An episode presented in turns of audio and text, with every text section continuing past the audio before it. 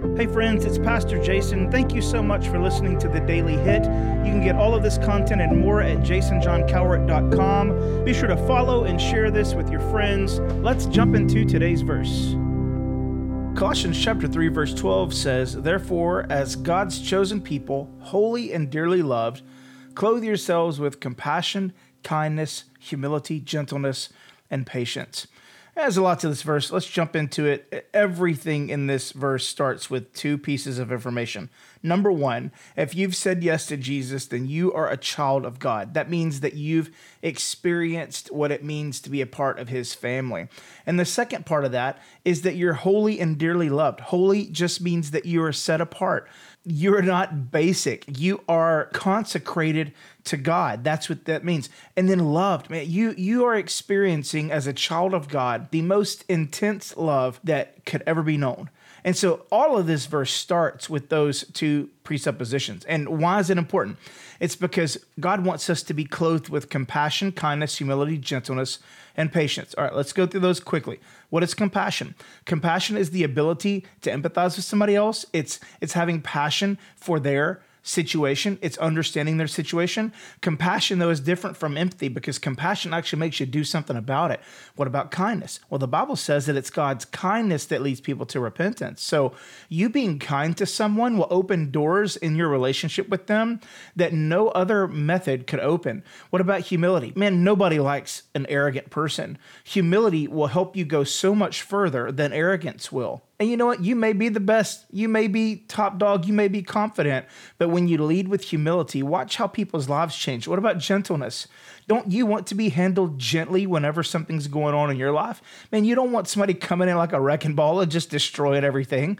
Like you, you don't want that. So people don't want that either. And because we're God's children and because we're loved, then we can have the gentleness we're talking about there. And then patience, man. Ooh this is something you don't pray for. Don't pray for patience because God won't give you patience. He'll give you situations where you can practice patience. But remember that this is all a part of the fruit of the Holy Spirit here. You can have the long suffering if you operate out of your spirit, not out of your flesh. If you're led by the Spirit, not being led by the flesh. But there's one more word that I want to tackle for just a second because I really feel like the gist of this entire passage is in this one word it's clothe.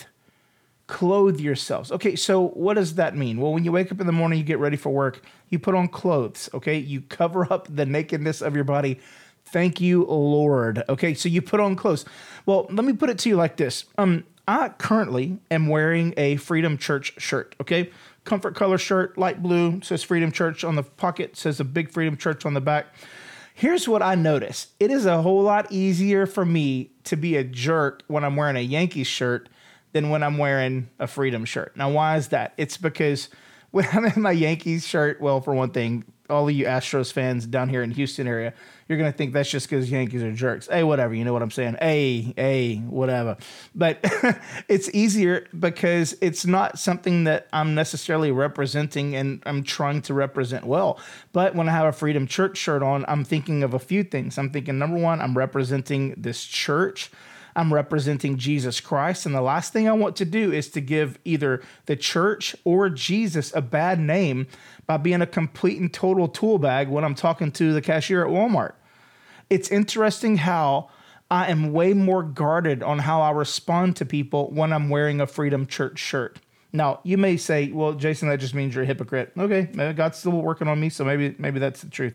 But maybe we could learn something from that here. Because I know it's a whole lot easier sometimes to be clothed with arrogance and with aggression and with roughness, with impatience. It's a whole lot easier to do that because we still are in the flesh and we're having to fight the flesh and it's terrible. We all hate fighting the flesh. It's just a part of the condition we're in on this side of heaven.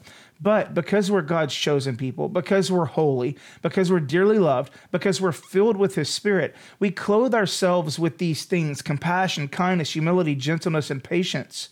So here's what I want you to do I want you to start thinking as you interact with people what if compassion was the shirt that you were wearing? What if you had a scarf on that said humility all over it?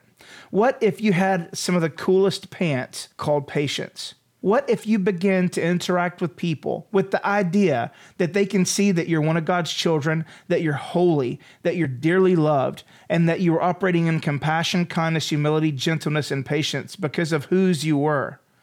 What if you interacted with people like that? How would your life change? Would it be easier to have compassion? Would it be easier to walk in humility, to have patience?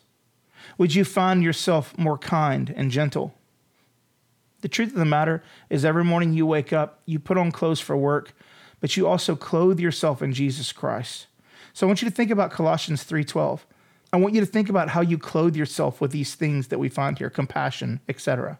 And as you interact with people, I want you to remember that metaphorically, you're wearing a Jesus shirt. And people may not be able to read the word Jesus physically across your chest, but they can see Jesus by how you act. And whenever you finish that conversation with that person, they can say, Wow, I just saw Jesus. That's what this verse is about. Thank you so much for listening today. If you have any questions or comments, maybe a verse recommendation, I'd love to hear those. Or if you want to financially support this podcast, visit jasonjohncowart.com. And if you're in the Northeast Houston area and you're looking for a great church home, we'd love to have you at Freedom. Visit freedomdl.com for more information.